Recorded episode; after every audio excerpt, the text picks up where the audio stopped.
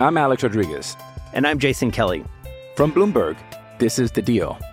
Each week, you'll hear us in conversation with business icons. This show will explore deal making across sports, media, and entertainment.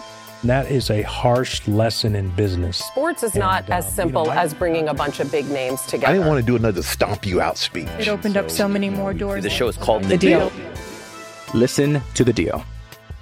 Listen to the deal on Spotify. With threats to our nation waiting around every corner, adaptability is more important than ever. When conditions change without notice, quick strategic thinking is crucial. And with obstacles consistently impending, determination is essential in overcoming them. It's this willingness, decisiveness, and resilience that sets Marines apart. With our fighting spirit, we don't just fight battles, we win them. Marines are the constant our nation counts on to fight the unknown. And through adaptable problem solving, we do just that. Learn more at marines.com. Hi, my name is Alain Vigneault, coach of the Flyers. Hey, I'm Travis Konecny. Hi, I'm Paul Holmgren. Hi, I'm Matt Niskanen. Hey, I'm Scott Laughton. Hi, I'm Joel Farabee. Hi, it's Derek Grant. Hi, this is Rob Clark. And you're listening to Snow the goalie. Snow the Goalie. Snow the goalie. Snow the goalie. Snow the Goalie. Snow the Goalie. Snow the Goalie. Snow the Goalie. Oh, yes! Ladies and gentlemen, welcome in to Snow the Goalie, the only Flyers podcast, the People's Podcast, the Players Podcast, Prognosticators Podcast, Presidential Podcast, People's Podcast, the Players Podcast, the Pedialyte Podcast, the Pampers Podcast, Prongercast, Canublecast, Sharpcast. You know, let's just call it what it is. The potential number one seed in the Eastern Conference podcast. I'm Russ Joy at Joy and Broad, joined by, you know, kind of like the unofficial third member of the Snow the Goalie team at this point. You've seen him on TV over on NBC Sports Philadelphia. The man, the myth, the legend, Colby Cohen, is here to break down the Flyers' decimation, dismantling of the Washington Capitals. Colby, how are you? I'm good. I mean, we've had hockey on since actually today was kind of disappointing. The games didn't start till two. There was no noon game, which is kind of disappointing for Yep. the routine right now. But you know, eh, you can't beat the fact that we have hockey on from noon to about two o'clock in the morning. The NHL is going to need to figure out a way to do this when you know everything goes back to normal. It's almost like an embarrassment of riches, right? Because we spent months trying to find anything, and then it was like the Bundesliga is back, which doesn't, you know, tickle everyone's fancy. And then it was like, well, ESPN's getting the Korean Baseball League. Like, are you really going to wake up to watch that? I watched a Korean baseball league game. Did you really? just because I was I was curious to see how they were going to broadcast it. That Okay. was where my curiosity was. Did the blow up dolls like was that was that passable in in your eyes? Oh Uh, man, they'll they'll do anything over there. Like the teddy bears that we saw in Europe uh, in some soccer leagues? Do you like the uh, cardboard cutouts the Phillies are I rocking? I actually do like that. When I Seriously? flip the Phillies on really quick, I I it, it doesn't like it just registers as normal to me when I see. I absolutely hate it. I hate it so much. I want to talk to you because I, I know it's been a while since uh, we've talked, and we haven't talked since the uh, the the bubble got set up. I do want to get your thoughts on how you think the presentation of the of the the game looks, and we'll kind of compare things. But before we get into that, we need to talk about this Flyers win over the Capitals, and uh, you know, I we didn't get to get your thoughts on the Boston game, but now in back-to-back games, this team has managed to take down the team that had 100 points in the regular season more than any other team that also happens to have a Jack Adams and a Selke Trophy finalist uh, in uh, Cassidy and in um, um, um, um, um, um, Not helping you. uh, Bergeron. Bergeron. There it is. Uh, I kept thinking, I like, who's the Tom Bergeron? That's it. The guy from uh, Dancing with the Stars. Every time I think of Bergeron, I'm like, that's my guy. Not. Uh, Well, they took- not a good dancer. I can tell you that. I've No? seen him dance. He's not how a good bad? dancer. How bad of a dancer is he? He's not a good dancer. was He's he almost as center. cringy as that pause that it was like while I was thinking of so they they dismantled Boston and then they've had success against the Capitals all year. Like we went into this game and Anthony and I talked about the fact that like Washington they won the first game of the season between these two. They won it in overtime. And then the Flyers went on a run where I, I think it was 16 to 7 was the goal uh goals for and goals against in those next three games between the Flyers and Caps. Like they've done a good job. Brian Elliott got the start. ruffled some feathers in the analytics commu- uh, community who are very upset to see old man Brian Elliott in there. They don't like the moose apparently. Um, but they they came out and and I don't know. It did never really feel like this result was in question. What did you think? Uh, one of Brian Elliott. Let's let's give the man some credit. And two about the Flyers. You know, overall performance in this one.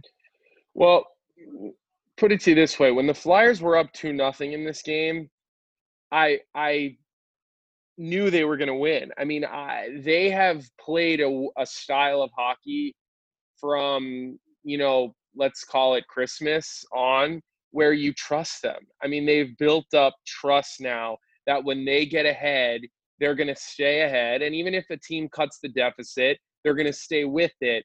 Um, you know, what's been impressive to me in the way that the Flyers have played in these first two games, and I'm not even looking at the other teams as much because I just don't think the Bruins have played well at all. I mean, I think that's well documented. They were missing Pastrnak the whole training camp. They haven't had Ka, um, Ondrej Kase, and like you know they had Tuukka out for a few days in training camp. They are probably a 10 to 12 days behind everybody else based on what they dealt with in training camp. Um, but that's just how this goes. I mean, this is there's no feeling sorry for yourself here. This is the reality, and the Flyers have developed this, you know, heavy north-south brand of hockey where four lines play, three defensive pairs play. You're not protecting anyone. You're not overly matching lines. You know, there were times tonight where you saw all three pairs against Ovechkin or Kuznetsov. I mean, just all the good signs that you see in St. Louis last year. You look at the way St. Louis played north south heavy hockey. Now, you still need your all stars. You still need your Giroux and you need your um, your high end skill connect whoever those guys are going to be. You know, they had Tarasenko, O'Reilly, stuff like that. But um, you look at the way that they play, and it's heavy, and it's it's north south, and they create turnovers. I mean, I watched the Flyers today, and you know, there's always mistakes, but not a lot of glaring mistakes, and not not only was it not necessarily mistakes, but there were no snowballs. Um, there were one or two shifts where they were hemmed in. They sort of collapsed into the house and they sort of defended from the net and then moved out. You know, I liked that. They got the saves from Brian Elliott when he needed to make saves. He eh, looks very good in goal right now. I mean, he looks confident. The team plays confident with him. The Flyers have two goalies they can win with, and that's a great thing to have. Um, so, you know, I look at the way that they've played since this this restart, and and it's it's impressive. I mean, they eh, there's no telling what's going to happen. Obviously, this year is so wacky, and regardless of whether they beat Tampa and they get first, they're all going to be hard matchups. I mean, eh, who do you even who do you want to see in the first round? Is there anyone that you're like, oh well, if we see that, there really isn't. I mean, everybody is good. And you can make an argument it's Montreal if they do get through Pittsburgh, but they got through Pittsburgh for a reason because they know how to play this sort of grinded out style. So, you know, whether it's the Islanders or Carolina or whomever it may be, you're going to have to beat good teams to move through. So, uh, the Flyers are going to be tough for anyone right now. If you put the Flyers in a seven game series, I mean, I think maybe Tampa is probably the tallest task, and you know you're not going to see them until potentially the conference finals. Um, but you know, right now, other than them, I just I don't see any team that really is able to handle the heavy north south, um, you know, detailed game that the Flyers play when they're getting saves, and you know they have guys who can put the puck in the net. So if I had told you beforehand, and I, I, think if if everyone just takes a moment to kind of put everything into perspective, you know, we talked about during the fact that during the pause there was a thought that you know maybe these teams are going to take some time to get back into it, and you know, you mentioned that Boston hasn't exactly had everyone you know together, and and you know maybe even though they had the pause, they didn't really benefit. You look at the Flyers, and it's like at you know at the end of the the regular season when the pause happened, they were without JVR who we need to talk about at some point. They were without Phil Myers and, and Nate Thompson had sustained an injury. And now you go forward and this team is actually healthy. And this team has even gotten back Shane Gostisbehere off his second knee injury, which is another player worth noting uh, in a bit. But this team, uh, I don't know how you can put into words just how impressive it is to see that you know, the question of momentum, which players have talked about for weeks leading up to to getting to Toronto, you know, the momentum is probably gone, and now it's our responsibility to try to get ourselves back to that form. They've done it. I mean, this team doesn't look like they've missed a beat. And you know, I look at it now and I don't know if there's a team that's playing as good as the Flyers. Now, the the one issue maybe they have is they've played against Tampa twice this season. They've lost both games in regulation. They've been out outscored uh, two to one, right? Two to one ratio. Six six total goes to three. Um, it is a concerning thing. Although I think that you know part of that maybe is just you know playing in Tampa. I don't know what it is about Tampa that that gives the Flyers fits. They've been successful against practically other, every other team uh, in the Eastern Conference, and especially the contenders in the East. But if I had told well, you, oh, go ahead. I'll tell you the problem with Tampa. Look at their roster and look how they're playing. I mean, they're the only team right now that is are, are arguably playing as well as the Flyers. I mean, they Tampa is as skilled and as that most skilled team in the league, and they're the most pissed off team in the league. And they look at the Flyers as their biggest threat. And I would not be surprised if this game against Tampa Bay is physical and is, hey, we're going to be seeing you in about 30 days, 45 days, and remember us. And I think that goes both ways. Yep. So, you know, I think it's going to be a really, really good matchup this this round robin game. But you know, I also the the season results don't concern me. Tampa's added pieces. The Flyers have tinkered. They've added pieces. Nate Thompson, who people were freaked out about that they brought him in. The guy doesn't lose a faceoff. He's incredible on the penalty kill. He hits. I mean, like he's the guy you need on your fourth line to win a Stanley Cup. You know, you look at these teams who win the Stanley Cup. Their fourth lines have players like Nate Thompson. So, um, you know these teams have changed, and I um, I look forward to that, and I hope if we're talking before the conference finals and it's Tampa Flyers for seven games, it's going to be a hell of a series. I mean, regardless of the outcome, it's going to be unbelievably good hockey because they're two teams that are skilled and are heavy and they are pissed off and it's it's it's exciting. Well, I just want to say that if you know in the the possibility that that ends up being the conference final. I, I would just appreciate if the Flyers would avenge uh, 2004 for me when they. Uh, I remember that. I remember that. I was at my eighth grade prom, and uh, I didn't get to watch the final game. And I, you know, DJ cuts in. Everybody's having a good old time. We didn't have cell phones back then, and DJ gets on and says the Flyers just lost. Huh. Thanks, fella. That was great. So I would like a little bit of revenge. I'm I'm just hoping. Now, maybe the biggest thing uh, worth noting here uh, is that second line with Scott Laughton and Kevin Hayes, Travis Konecny playing out of their minds. If we had gone into the bubble saying, hey, the Flyers are going to get no points, zero, a big zero out of their top line. And the second line is going to be the one to carry everything. And by the way, Scott Laughton is not going to be your 4C. He's not going to be playing the wing on the third line. He's going to be on your second line somebody would have drug tested you. So let's let's get into what exactly it is that's making that second line so impactful and so successful. What are you seeing from Scott Laughton specifically that is allowing him to unlock, you know, the the potential that I think the organization looked at when they drafted him years ago? I'm Alex Rodriguez. And I'm Jason Kelly. From Bloomberg, this is The Deal. Each week, you'll hear us in conversation with business icons. This show will explore deal making across sports, media, and entertainment. That is a harsh lesson in business. Sports is and, not uh, as simple you know, as bringing a bunch of big names together. I didn't want to do another stomp you out speech. It opened so, up so many more doors. The show is called The, the deal. deal. Listen to the deal. Listen to the deal on Spotify.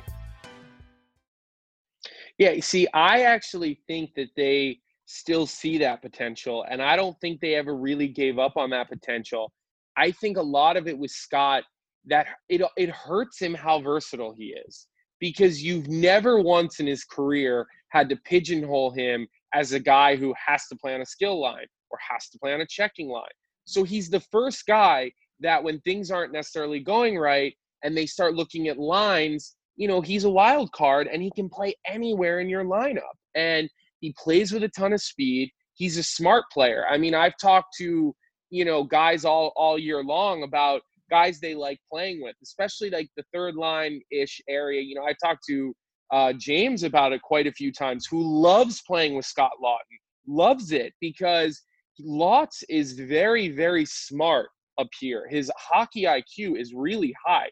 And he doesn't really get a lot of credit for that because he's such a north south player. He's basically accepted a role that if I want to be successful in the NHL, I got to play north south, I got to play fast, and I got to play heavy. And he does that. And he doesn't take shortcuts. Uh, he's got more skill than you know every other fourth line player in the NHL, and he probably falls into that you know somewhere between you know six and nine as a forward eh, with with the ability to kill a penalty or even go stand in front of the net on the power play because he really is fearless. I mean, he's not a player that'll back down from anything. Um, but I, I, think his speed uh, is is a big factor. And I saw him before he left for the bubble. He looked really fit, really fit. And um, you know, I know he put in a lot of work when he went back for the break, and even here, you know, he was on the bike a lot, he was training a lot, and it shows. I mean, you get a chance to get yourself in, you know, top end shape during the season. Um, and you, you know, like like he just looked more fit. I know that's kind of an old cliche. We see people they look fit.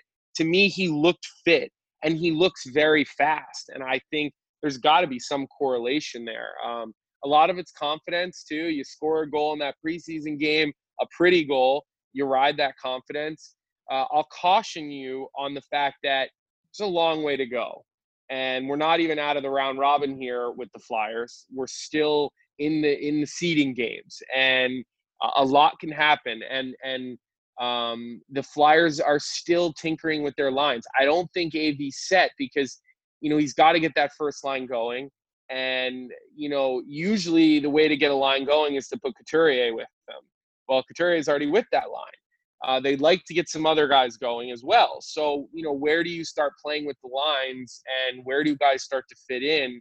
Um, you know, well, let me let me ask you that though. Do you, do you tinker with that top line, or do you realize that the quality's there, the chemistry's been there, and that it's just a matter of time? You know, I don't envy coaches and GMs who have to make decisions like this. Um, and what's one of my favorite things to say is, is I'm glad I don't have to make that decision. Uh, I might tinker with that line because you know I I I don't envision a successful playoff run that doesn't involve James Van Riemsdyk causing problems for goaltenders in front of the net. One of the biggest issues that I noticed with the power play uh, over the last couple games is it's really deliberate, and I don't see like today they try to get pucks to the net and simplify things, Russ, but there was nobody standing in front of the net, and nobody does that better than James. And uh, he's even had some playoff success with Toronto. So, you know, right now, Alain has a has has a little bit of a bone with him. I think it's it's obvious. Um, I think even in seeing some people's uh, social media, I think I even read something about you where maybe you didn't feel that the effort was there from James in the in the first few games. You know, I caution you with a guy who's six foot four um, to not necessarily look at his skating and and correlate that to effort because you know players now they wear heart rate monitors they they're tracked you know look i i i'm always going to defend this guy because i know him personally i played with him i've been on the ice with him i know what his work ethic is and i know what's ingrained in him and i know what he does in training camp at, when he te- when you test after being he's he he works and it doesn't look like it because he's big and he doesn't bend his knees a lot. He plays the game very upright and it's deceiving. And I'm biased towards the guy. I'm, I'm the first one to admit it. But, you know, people said that about me at times in my career. They didn't feel like I was working because my knees weren't quite bent because I played a little bit more upright. I played with a shorter stick and I just played upright. Um, and you know, so I just caution people to feel like maybe he's not working hard. I don't think that's it. I don't think he's been as good as we've seen at times earlier this year. And you know, he's got to score goals. That's that's what makes him effective. So um, I think they need to find a way to get him back in. I think you know he's a good player and he's been for a long time. I think he helps the team. Um, so I do think there could be some tinkering. I think you got to sort of be careful where Joel Farabee falls in the lineup, who I thought played well today. I thought he was noticeable. Thought his details and the little things he did all game were pretty solid. Um, I would have liked to have seen him be a little bit more ready on that power play, on that backdoor pass. I know it handcuffed him a little bit, but this is the playoffs, and mm-hmm. though that that little half inch makes a difference in a series. You know, you know how intense the playoffs are. You've been covering hockey long enough, so uh, I had a front row seat watching a team that I was on just as a as a depth player, and I saw how much those details were important all the way to you know winning the big old trophy at the end. So um, I think we'll see some more tinkering. Um, you know, I, I think Claude Giroux is going to be really good in the playoffs. I'm not worried about Giroux, and I think Sean Couturier, I don't worry about him. So, you know. Okay. So, so first thing, you violated a rule. Just know the goalie. It's an unspoken rule. We never use Russ's tweets against him. Okay. So, just for the sake of clarifying, because once I sent it and I looked at it, I was like, this could get misinterpreted. So in in the tweet, I just pulled it because I want to make sure that I'm not, you know, backtracking with BS here. Uh, I mentioned that it could be due to a poor effort last game, and I got like my soccer terminology in it. So the poor effort wasn't like he's lazy. It was like it was a it was like a, an underwhelming performance, right? I don't think a guy who leaves his three month old child at home after spending months working to get the game back is going to go and half ass it right? So let me just be clear. That's not the thing. Uh, it's just that the results aren't there. The numbers aren't there. Absolutely. And so totally. and and like I think when you look at it, you know, there there are plenty of times where people say, okay, is JVR a guy who can elevate his line mates and drive play himself and carry a line? And I I don't think he's there. I don't. But I think that if he's playing with another skilled player who gets him in the right position, that's where he finds the most success. And I think that for this team to unlock that next level, they're playing great right now, but for them to access that next level, they need him on. And and 100%. as you mentioned, and as you mentioned, like he's had playoff success before. My problem, and this has been my problem with with JVR, even going back to when he was first drafted. I remember going to a po- to a playoff game uh, against the Bruins, I think it was. And yeah, in 2011. Had, yes, and he had I think it was two goals in like the first I don't know period, two periods or something. One might have gotten called back, so and he looked the best flyer. I remember he looked, it. He looked like the most dominant player. He was like that prototypical power forward. He was getting it. You know, he was just throwing the lower body around, holding the puck off on you know one hand, just looked incredible. And then you're like, why is this not a more consistent thing? Why is this not a more consistent part? He's got the talent and he's got the body for it why does he not do it more often? And it's not just him, by the way. And it happens again. It go happens across all sports. I watch every freaking sport under the sun except like cricket. Right? There are so many times where a guy is so much more physically imposing, and to your point, it looks like they aren't trying hard just by virtue of them being so much bigger. Right? And I get why people get frustrated, but here's the here's the issue. I guess I have. You know, if we're talking about tinkering with the top line, which I don't advocate for, I think you just if you're AV, you let it alone. And you, you look and you see how this game goes against Tampa Bay. And if at the end of that it's still a goose egg, then maybe it's a little bit concerning. But are you going to split up the second line that's been red hot? I don't know. Are you no, going I to, don't, are you going I to don't put, think you can. Are you going to put James on the top line? I, I don't know because if you don't, where are you putting him where you're really going to put him in an advantageous situation? Well, you have you're you you can't put him on the fourth you, line, right? No, and, no. And, I mean, and that's, the, that's a waste and, of exactly. everybody's time. And so then the third line, you know, is that enough? Does that does that move the needle enough? Is Derek Grant going to be the guy who unlocks James Van Riemsdyk? Like, I'm not. No, I, am not sure. So it's like it's almost it's like funny, top line or bust right now, right? Which is the the especially with where Lot where with where Laughton is playing, it's challenging because at times JVR and and Lots were they had some good chemistry and they were good together. So listen, it's it's a tricky thing and um, you know, I was surprised to see how short the leash was on on AV pulling him out.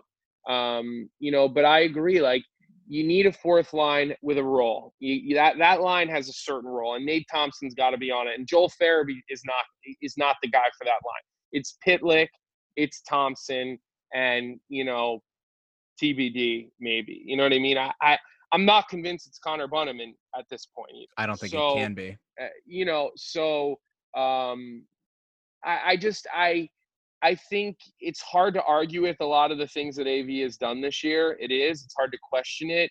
Um, but again, you know, you look like you're not going to split that lineup right now, but uh, things change so fast in hockey. And whenever I, I talk to friends of mine who play and, and guys who are in the doghouse, um, where I spent most of my career, I always remind them that things change so quickly. I mean, I, I had this conversation with Noah Dobson from the Islanders uh, over the last week, and I told him, you know, look, I, I was I was number eight for a playoff run, and um, you know, it could have so many things had to go right for it not to change. Meanwhile, we never had any issue, issues. We were the healthiest team all playoffs. When we played Vancouver in the finals, they were on to like their ninth and tenth defenseman. They had to bring guys back from vacation to be extras.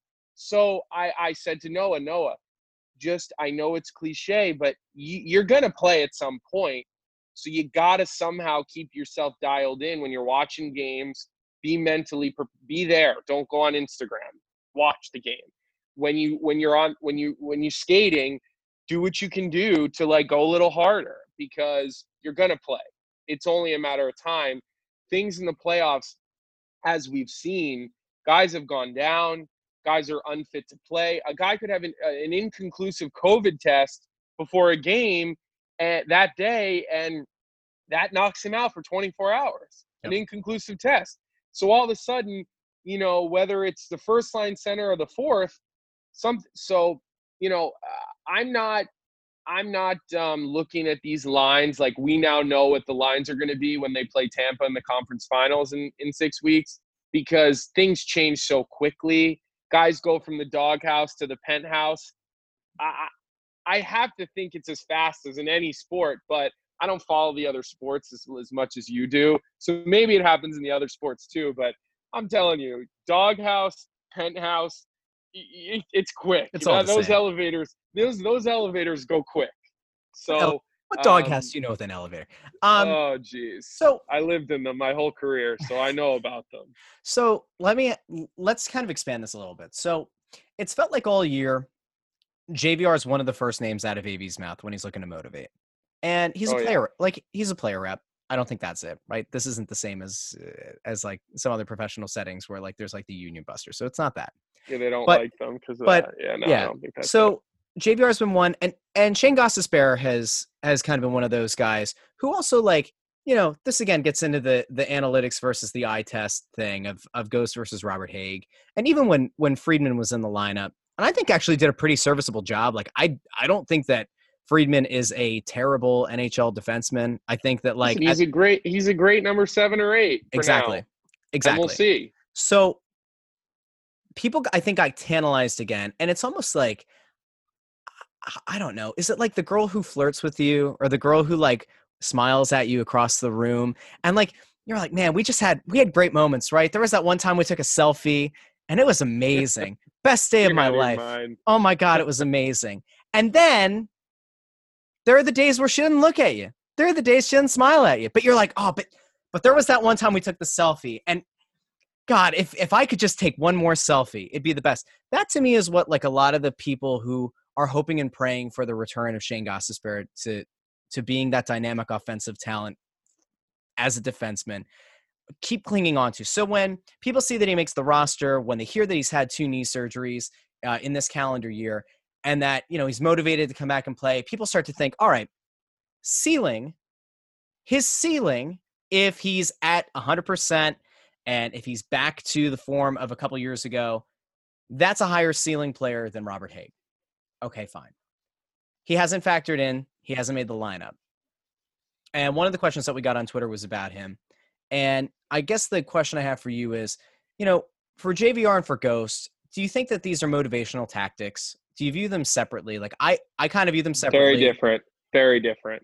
And and if it's me, and maybe you agree with this or not, but if it's me, I think that defensively they've played it very strong as a team. I think they're playing. Uh, yeah. The, the communication between the, best, the forwards and the, the defense. best I've seen their six play all year, and everybody has now realized what their role is on the defense. And the ex- the fact that the, one of the biggest ones that I look at is Myers. He has accepted the fact that he needs to play simple hockey. Mm-hmm. The minute he starts trying to go cross ice and hold on to the puck, he becomes his biggest enemy.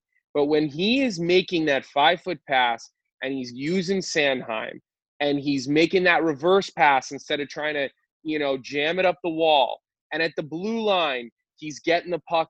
And then he gets the opportunity because he's very, very gifted from a skill standpoint. And he sees a lane and he goes and he takes it and he scores a highlight goal. That's what you need from him. He cannot be Shane Gostisbehere or Matt Niskanen, or he needs to understand that on his pair, he's actually got to be the simple one who takes less chances because Travis Sanheim has the offensive upside and has got more up here and and and I think has a higher hockey IQ and understands when to go in and when to not go in better. And I think a little bit of that is experience and maturity and the fact that he was kind of, you know, Travis Sanheim was sort of um nurt I don't I don't think nurtured's a good word, but developed into this position. Yeah. Uh, whether it was Kjell Samuelsson and John Riley and like they really developed Sanheim into what he is. You know, a lot of credit is due Hextall, you know, all the people that had their hand in Travis Sanheim. Dave Hextall, who sent right. up to the press row with us. Yeah, got it. Yeah. Listen, they all they okay. all deserve a, they all yeah. deserve a little bit of credit for that. Sure. And and what I'm impressed is is that everybody really seems to get their role on the defense. Do I think Shane Gostisbehere is a good enough player to be in an NHL top six on any team? I do, because um, I think when he's healthy, I do think, and and I'm maybe I'm one of those people that is is you know like what you talked about, thinking about that person that flirted with me one time. Uh, I think he's a special talent. I think that in order for him to be effective, he's got to be able to move. And I watched it happen with Kevin Shattenkirk in New York, where he had some small lingering injuries that really affected him, and he wasn't able to have that little burst that gave him the separation to make the plays he needed to make. Um, I liked the way Shane came back and played hard and heavy in training camp in the preseason. I think they'll put him in against Tampa Bay. You I think, think so? maybe they'll pull. I think Braun will come out. You know, Braun didn't play a lot today. Um, I think they're going to pull Braun out. Maybe he's a veteran. Maybe it's Nisk. I'm not sure. Uh, but I think they're going to have to put Shane in a game because, again, I think at some point they're going to need him to play. I really do. You don't you're not going to win every game in the playoffs. You're not going to like everything you see. It's very rare a team goes wire to wire with the same lineup. It just it doesn't happen. I mean, Tyler Seguin, the year that I, you know, with the Bruins, Tyler was a healthy scratch four or five times, and then he goes in against Tampa, scores two huge goals, turns the series around. Uh, Shawn Thornton then goes back in and out, you know, because Nathan Horton gets hurt. So you just don't go wire to wire with the same six and twelve. So I think you got to get him in. Um, and you got to start building them up a little bit because I, I think he's a player that's at some point going to have some importance. And um, I kind of want to go back to what you said though about viewing these cases differently. Yeah. Um, and I'm kind of interested before I give my thoughts on that. When you say that you view the way that these two players are being dealt with differently, I'm interested to hear you know, I'm close to both of those players. Um, they're both guys that I know very well personally, uh, and I spend time with throughout my. So you're my taking life. the selfies. You're taking the And- and selfies so- with the. So I, but I view their situations really differently, and um, they're a little bit harsh, actually. But I, I'm interested to hear what you think first. What I think? You want to know what I, I want to know what I want to know what you think first. I think that the way that AV goes about using JVR's name is akin to the way that he will from time to time mention Jake and Claude Giroux. And even Sean Couturier. He usually lumps those guys together because of the fact that they've had success. They also all happen to be high money players. Sean Couturier not not as much, but um, that is bizarre. which is absolutely insane. Um, the best, the guy. best, the best contract in hockey. Um, Oh man, and then you know, of But- course, we have a global pandemic, and the cap stays flat, and you know, I mean, this Yep. guy, like, can, can someone just give Sean Couturier a bag of cash? I think we just need to get a a massive sponsorship going for him. Like I I think Sean Couturier needs to like dye his hair purple or something. He needs to become Dennis Rodman, I guess is what I'm or saying. Or a GoFundMe, a GoFundMe Yeah, for we- being the most underappreciated player that has ever played for the Flyers. Listen, I know restaurants and bars are hit hard, but if you own a restaurant or bar in the greater Philadelphia area, like this man Give never pays meal. he never pays for a meal or a drink. Like Yeah, for I'm the rest you of you know, but I, I I view the way that AV, you know, quote unquote calls out JVR in the media in the same way that he he would mention those guys as we need these players to step up. We need to to get the we need to get those leaders going. I don't feel like he calls out Shane Gostisbehere in the same way. I feel like it's more of a silent kind of like behind behind closed doors sort of thing.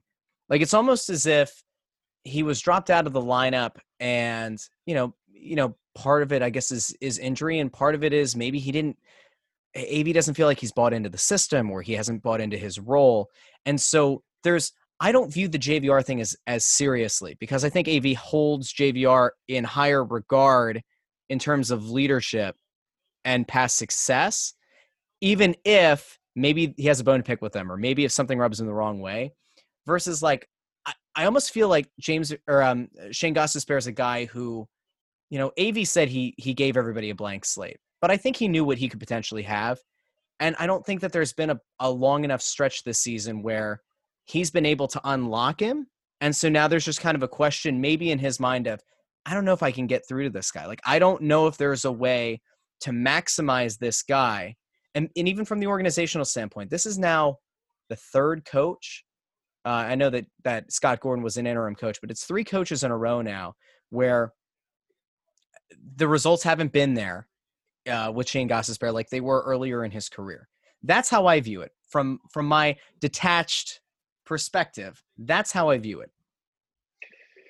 No, I mean I I I would agree with a lot of what you're saying, and um, the Vegas and St. Louis game is four four four. I don't know if you have that one on. I have it on right now. Yeah, live looking. Ve- Vegas wants to win nine seven. I mean that's fun. Like that's That's fun. good. That's not bad hockey. I don't care what No, anybody I- says. it's- You know, Carey. Price standing on his head against Pittsburgh is lovely, but I have no I have no This is- problem. Just Oh, bang no, this is- on that series. this this this is fun but um you know i i, I think from the get-go i i just think every coach you learn this when you play for sure but every coach has like a whipping boy a guy that is probably not your captain but he's also not a fourth liner he's somewhere in the mix as a better uh, you know one of your better players. And they they just that's the guy that like they want to always make an example out of. And you know it's funny because when you watch video with a, as a coach you know or or let's just say chuck and av and Mike Yeo they're sitting there watching video. You could run a clip okay and they could all see something completely different and av could see it positive and chuck could see it negative and chuck could feel like he he he wasn't hard enough to play against and AV could think it was a bad bounce. So a lot of it is like frame of mind because it's so subjective. And you know, I think from the get go, um, AV decided that was going to be the guy that he he continually made an example out of. And you know, I I think Voracek has has had his moments, but not like not like James has. And and I don't necessarily know. If, I think there there could have been a little bit more towards 93's way. Um, you don't ever want to be the whipping boy. That I that was me with Jack Parker, and uh, you know I was an All American that year, but still we we the team didn't show up one night, and he sat me against Merrimack, and this is in college. Jack decides he's going to make an example out of me, sit me against Merrimack because we played Boston College the next night, puts me back in the lineup, and I end up getting two and one that night. Like so that was I was the whipping boy no matter what. There were times where he he would destroy me in the dressing room in front of the team. He'd then t- pull me aside at practice and like smirk at me to be like, you know, you know what I mean. So I think a little bit of, of that is is with with James. I think they they he's decided he's going to make an example out of him. Um, I I do get the sense though that like I don't know if AV's bought into the fact that he he just maybe doesn't think he plays that hard, or um, you know, he's made some comments to him this year about you know where do you see yourself at this stage of your career, sort of hinting like you know you're getting over the hill a little bit here. Yeah. Um, and I know AV's had some issues when he was with the Rangers with some of his veteran guys that were, you know, coming down the, you know, the back nine. Um, so, you know, I think he he's the whipping boy, and I think that uh, again, like I I it's hard to argue with him. The team played well today. Joel Farabee was good, but I just don't I don't think I think you need to get him going. You need his contributions. Um, he's never going to run people over, and I know as a big guy, that's what you want to see. But it's just it's never going to be his game. It's not his personality. His personality is he's a very friendly, um, you know, likes likes to be like you know he's not he doesn't have that kind of fu type of personality even in in life i mean he's a guy that's really well liked and respected by his peers he was one of what 10 guys on the return to play committee? Because people know that up here in his brain he's a smart guy and and he understands numbers and he understands salary cap and so um, you know I, I think a lot of those things get get roped in and and you know I want to see it work out for him here but you know who knows? I mean for the eh, we we may not see him in a Flyers jersey next year. I mean I would think he's a guy that you know they signed Oscar you know, they've got um, Scotty Laughton. they've got Farabee. I mean, they've they've got lefties. So I think he's a guy that's that's you know could be on the move this summer, and and it could be better for him as well. I mean, selfishly, I don't want that to happen because I like having him close by, um, but it's it's a reality. And and I look at Shane Goss's Gostisbehere, and I think you know he worked hard. He came back with a good attitude, and and I I don't know if uh, if AV ever really seriously considered putting him in, and and he may not. Uh, I I think you're right. I I don't think he looks at Shane like the player that we all look at Shane and we see have seen out of Shane. I just don't. I don't. I don't think he thinks he's a he's a good enough player to be impactful, and I don't agree with that.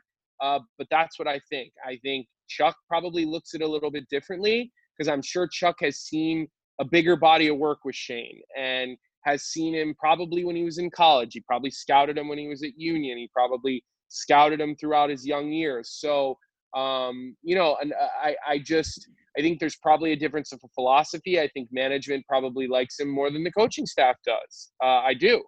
Um, but again, I think he's going to at some point have a role on this team in playoffs because Again, I do not think 12 and 6 gets you to the cup. You need 13 or 14 and 7 uh, to be successful in the playoffs and and probably two goalies as well. So um, it'll be interesting to see how it plays out. Uh, I'm I'm I, I really like how the defensive pairs are playing right now.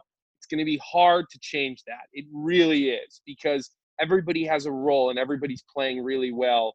I love the way Travis Sanheim is playing, and not because he scored those goals. Uh, they're obviously pretty goals, especially you know the, the goal he scored today. But you just watch the way he's moving the puck, and you watch the way he's maturing.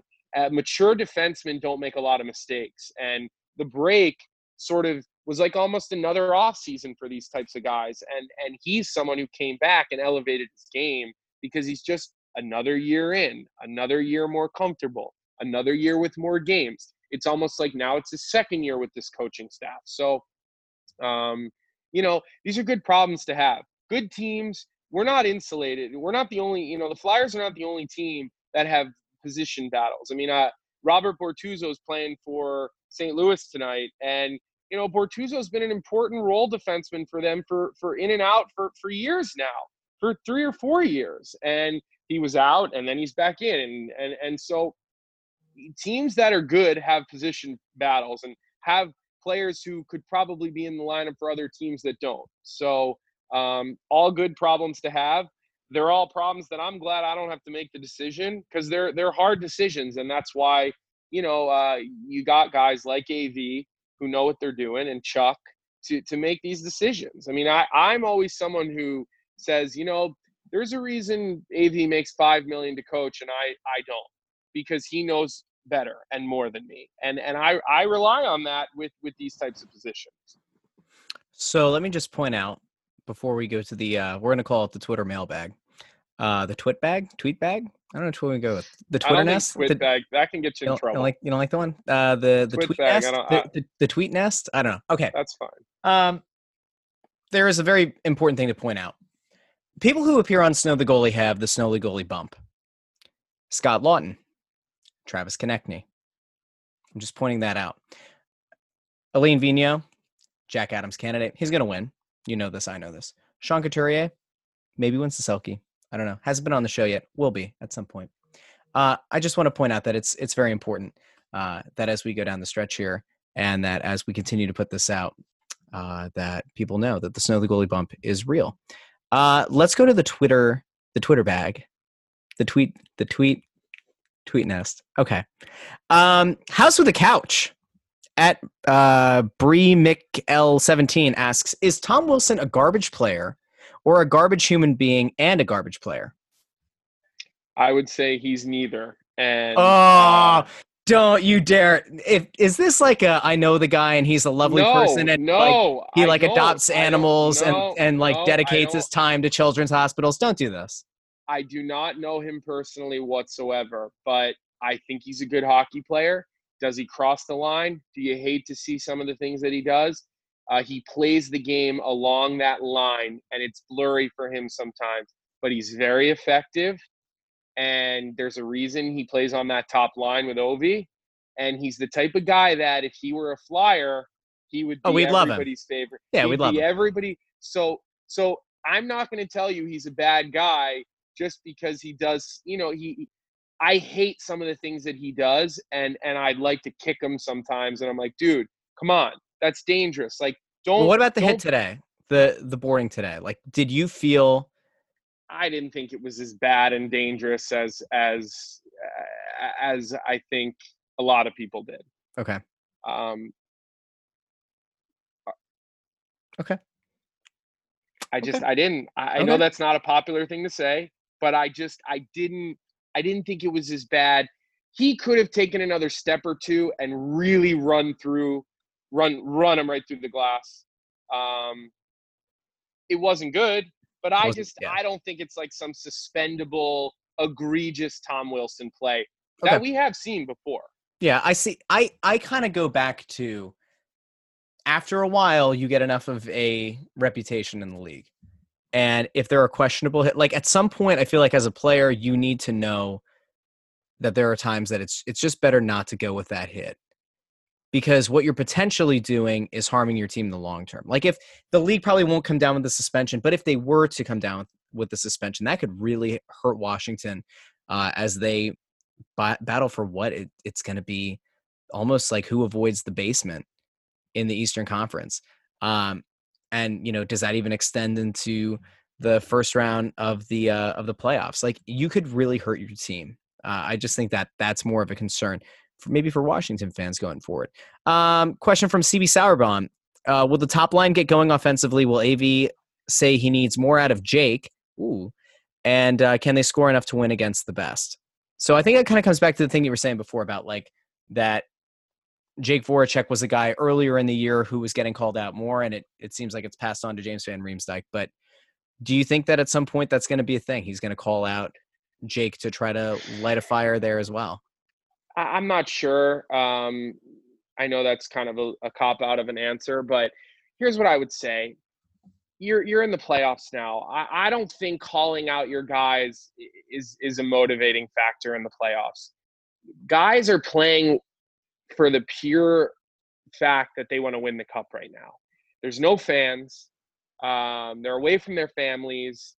You know, they're they're living out of hotels. Guys want to win hockey games. And I personally am not a fan of, of the constant call outs. It's hard to argue with the way it happened this year, though, because every time it seemed like AV called someone out, it seemed like they stepped up. So I'm going to put an asterisk by the fact that I could very well be wrong.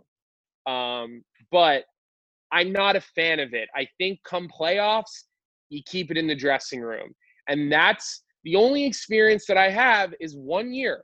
And it's that it's it was a Stanley Cup run. And you know, eh, after the game as a, as a healthy scratch, you come down to the room, you know you're down there you pound everybody as they come into the dressing room and then you sit there and you listen to the to the coach's conversation you know after the game um, the coach talks to the players and then they kind of prep you on all the media stuff what you can and can't say to the media. Yes that happens. And um, what message we wanted to get across or didn't whatever. But there were a lot of times where claude came in really pissed off uh, during the playoffs. He didn't want to lose ever. He wanted us to win four straight and every like I never seen him so angry that when we lost one nothing in game one in Vancouver, I, I thought he was gonna kill Chara because he was so pissed about the play in overtime. But he didn't go to the to the media. He he, you know, he said to the team, like, this is a game of inches and we almost have to be perfect. And I think once you get into the playoffs, it should stay in the room. Guys are mature enough. They're there to win the cup everybody has the same goal um, and, and, understands that this is bigger than normal mm-hmm. because mm-hmm. more eyes are on you and um, you know you're you're you're playing through this pandemic where you're giving people hope you're giving them something to do people are getting laid off left and right from their jobs you're you're you're literally some some for some people you're the only good thing in their life and i think guys understand that that they have that responsibility so I don't. I I hope he doesn't go that route and start calling out the top line, Giroux and and Voracek and Couturier. I I hope not. Um, will he do it? He might. He's done it all year, you know. So why change it now? But not my personal preference. Uh, from Flyers fan 1953, do Ghost and Friedman make the lineup on Saturday or no? I wouldn't play Friedman. Okay. Uh, he's your number eight and I think the Flyers have a versatile enough group that no matter who were to go down, if someone went down, J- Shane is the next guy in.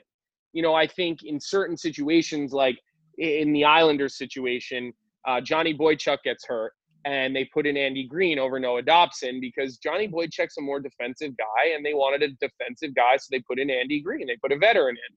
I don't think you're going to put a guy in with very little NHL experience over Shane Gostisbehere.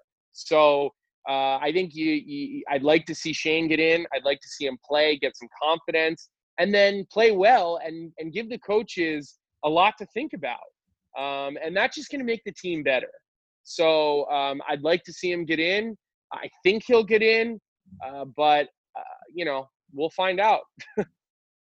uh, let's see. I think there were a couple more here. Uh,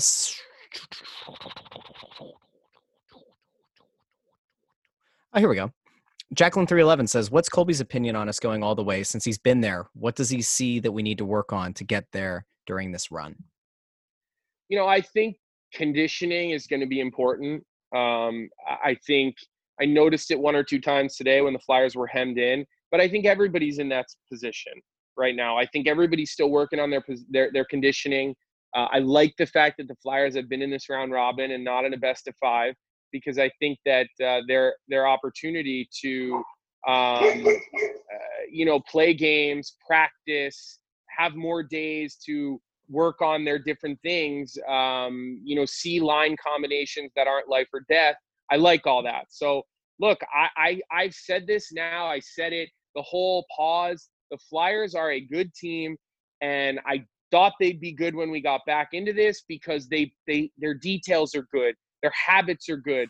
Their systems are good. They all understand their roles and they want to win. So um, I think they have as good a chance as anyone. Uh, it's going to be tough no matter what. You're going to have to play either Carolina or the Islanders or or the you know whomever. I mean, it, you look at the Eastern Conference. There is not an easy team to play, um, and Montreal is not going to be an easy game. If Flyers end up with the with the one seed and Montreal gets in, that's not going to be an easy series. You know, Claude Julien knows how to make the, the, the neutral zone difficult. And Shea Weber and Carey Price and Chiarot, Petry. I mean, these are good hockey players. So um, I just think that, uh, you know, they have as good a chance right now as anybody would be what I what I would say.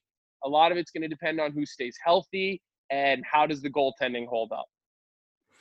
I think this is a good place to wrap because I think uh, we've pretty much hit everything that there is to hit. I do want to point out to the people that I mentioned off the top of the show that you're kind of like the unofficial third member of the uh, the Snow the Goalie team, and I know that you're busy. I think you should tell people some of the stuff that you're you're working on. Um, but I think in between some of your uh, your other commitments, we'll be seeing a little bit more of you around these parts. Yeah, well, last night I actually did. I called Pittsburgh, Montreal, uh, with Sam Rosen, who is the New York Rangers legendary Hall of Fame play-by-play guy, and uh, it was funny actually. At one point, um, I guess Pittsburgh scored a power play goal, and Sam said, "And it's a power play goal." Like he has that call that yeah for the Rangers, and I thought to myself, I heard this as a kid, and it was never good because it meant the Rangers just scored a power play goal against the Flyers, so never a good thing. But yeah, I'll be doing games for Westwood One, um, which is part of NBC Sports, uh, you know, national radio feed throughout the playoffs. Um, you know, probably somewhere between five and ten games you know, depending on how things shake out uh, with some of the TV guys, you know, because the TV guys rotate in, whether it's Joe Micheletti or Ray Ferraro, they all, re- you know, rotate in and they take reps from from the radio from the radio crew. So uh, could end up being in one of the conference finals. I do think if the Flyers make it to the conference finals, there's a really good chance that I will work that conference final as the radio color analyst because hey, of my proximity to the team. Um, we've already had that conversation. Um, and you know, when I'm not uh, on these other games, I'm gonna you know try to join you guys because um, you know things are a little bit little bit different right now with with NBC Philly, and um, I think there's just uh, you know someone tweeted me earlier asking if if I if I still was on the the pre and post game show, and and um, I can't I can't give a definitive answer for that because I, I'm not I'm not positive. I think due to social distancing, I think you're probably just going to see Bundy um, in the post game shows, and and maybe a little bit of JJ along with um, you know the the host of the show. So um, uh, we'll see what happens next season. I, I obviously hope to be back with with NBC. Um, I enjoy doing that. I like being around this team. It's a fun group because they're they've been so good this year, and I think that they're going to just continue to be better. I think we're about to see a stretch of really good Flyers hockey for for for a few years here, which I think people have really wanted to see for a long time. So um, you know, I always appreciate that you guys let me come on. Um, and you know, let's let's hope to see some wins for the orange and black. Look, NBC Sports Philadelphia is whatever they're doing. I don't know. I've their their uncertainty is our gain, and so yeah. you know, we always like to say that the best place to go for the intermission show is the press row show. No offense, we we love your work on TV. Everybody else, I don't know. You, we love the work you do but I think that when it comes to uh, you know the postseason coverage here, we'll be happy to have you on, and so uh, you know people can kind of get themselves excited for that. And um, so we've got Snow the goalie, and we've got the press row show. And by the way, to all the people who who have wondered, the press row show is back this Saturday because the Flyers are going to be in that battle for the top seed in the Eastern Conference. Something that, if we're honest, I don't know if anybody thought the Flyers would really get there. Not by any you know any doing uh, anything of their own doing. But I think that most people kind of thought that Boston and, Tampa were going to put in a really strong effort, and maybe that was going to box the Flyers out. They might get up to three, but they have a realistic chance at getting the top seed in the Eastern Conference. Last thing before we head out, do you feel like the round robin was a fair way to go about determining the top four seeds? I've seen a lot of people saying that they thought that there should have been like a reverse order of points given out. That Boston should have been given four and then three two. Yeah, like weighted or something. Or, yeah, or like lines, three right? two one, and then the Flyers would have had zero. That that would have at least put some kind of, you know, but congratulations, then, you had a really good regular season. But then here's my argument against that. Montreal didn't have a sniff to make the playoffs, and the Pittsburgh Penguins had a solid season. They were in fifth place in a, in a hard conference. Yep. So you know, eh, that's my argument against the weighted point system is is that it was never going to be perfect for everyone. And this to me was the most fair way to do it. Everybody had the same amount of time to prepare. The Bruins, they should have, you know, figured out a way to play better and win these games. I, it's like, I, and if, if it were on the reverse and the Bruins were beaten up on the Flyers, I would say the same thing. And the I would have said, you know what? Flyers got to find their mojo. But they came back They've been to work. They were good in camp. And I, I think that the the league and the union did an unbelievable job of taking, you know, a, a really uncertain situation and giving us a saving grace on our television sets because I, for one, have not done anything but have hockey on for quite some time. My girlfriend is ready to kill me because we've watched so much hockey. So, um, you know, she couldn't wait for me to go work a game last night so she wouldn't have to have the games on all day. Of course, she had to have the game on that I was working, but she didn't have to watch all the games that day because I wasn't here. So what does she watch? So what does she watch when you're not there? I'm not sure about that. That that how I do you not know? When I'm how do you? but when I'm working, but look, when I'm working the game, she puts it on the TV and then they mute it. She Yeah. mutes it and gets puts the radio to it. I mean, That's that's that's, commitment right there. That's commitment. That's, supportive. You know. Listen. And then she goes on Twitter and says that I'm terrible. You know, she trolls me on Twitter. Good. That's good. That that's loving support that you need. That's exactly because you know that's just right. that's just to try to draw the people out that are the supporters to say, hey, no, no, no, this guy's legit. He's a real deal. Well, then my mom gets on there, and then Yes! that's the end of it all. yes, this is So any of the Flyers fans who are chirping me on Twitter, just know I got my I got my detectives and and you know I got my mom, I got the girl, you know they're all they're on to you guys. They're coming for you. Listen, I I get the support. The beautiful thing here was when the Flyers played Boston. That was my anniversary, and I said to my wife, "Hey, I could DVR the game." She's a Flyers fan, but I'm like, I could DVR the game. She goes, "No, no, no. We're gonna watch the game, and then we're gonna go to dinner." And I was like, "All right, that's, a winner. That's a keeper." That's the win. Well, Toronto just scored again, so they're up two. So I See, need, I'm on a I need- delay. Damn. I need four ah. more, but you know where I went wrong? Vegas decides to come back, and they're about to win that game six four. So my Really? parlay is blown up. So I told we- you. we- I told you're right. you. Listen, told you're right. you. I, you're right. I can say when you're right, and you're I- right. Those parlays are tough. I told you this. I told you this off air. I had it was a Fox Bet promo. It was like three parts of a Joel Embiid thing. He hit all three parts, and I put that together with another odds boost, and it was uh, Crosby to score and the Penguins to win Game One. Everything hit. Crosby scored. I'm feeling pretty good. And then what happens? The one time, seriously, the one time that I cheered for the Penguins, they lost. So that's That was a good hockey game, though. it was. It was. Uh, it was Not great penalty shots, but a good game. A very good game. I, I I I just could not believe the Penguins are up three to one and don't win that game. I mean that to me, I, I don't I don't think they're going to win the series. We're talking I about really different games. don't. You're okay. You're talking about second game. I'm talking about Pittsburgh last night. Yeah, yeah. I'm talking about the first game. My bad. Yeah. Okay. Okay. Yeah. Four three Montreal wins the game. Petry Yes. scores the late goal. But we that that angle, that shot.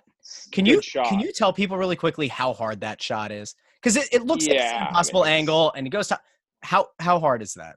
so here's what I'm going to tell you, and I want ev- and everyone to sort of hear this. And I wish I could like actually physically show this, but think about a hockey stick. Okay, it's probably four feet long. Okay, let's just say on average, maybe four a, a hockey stick's like four feet long. You know, I'm six foot three. My my stick used to come right to my chin, so my stick was probably like five feet long. Okay, the puck.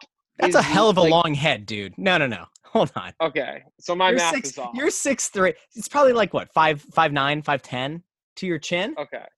Yeah, I used to use like pretty short. Well, you But just my you just said six three and five. That's that would be a one and uh, a a foot and three inch. That's that's pretty big head. All right, never mind. Go ahead.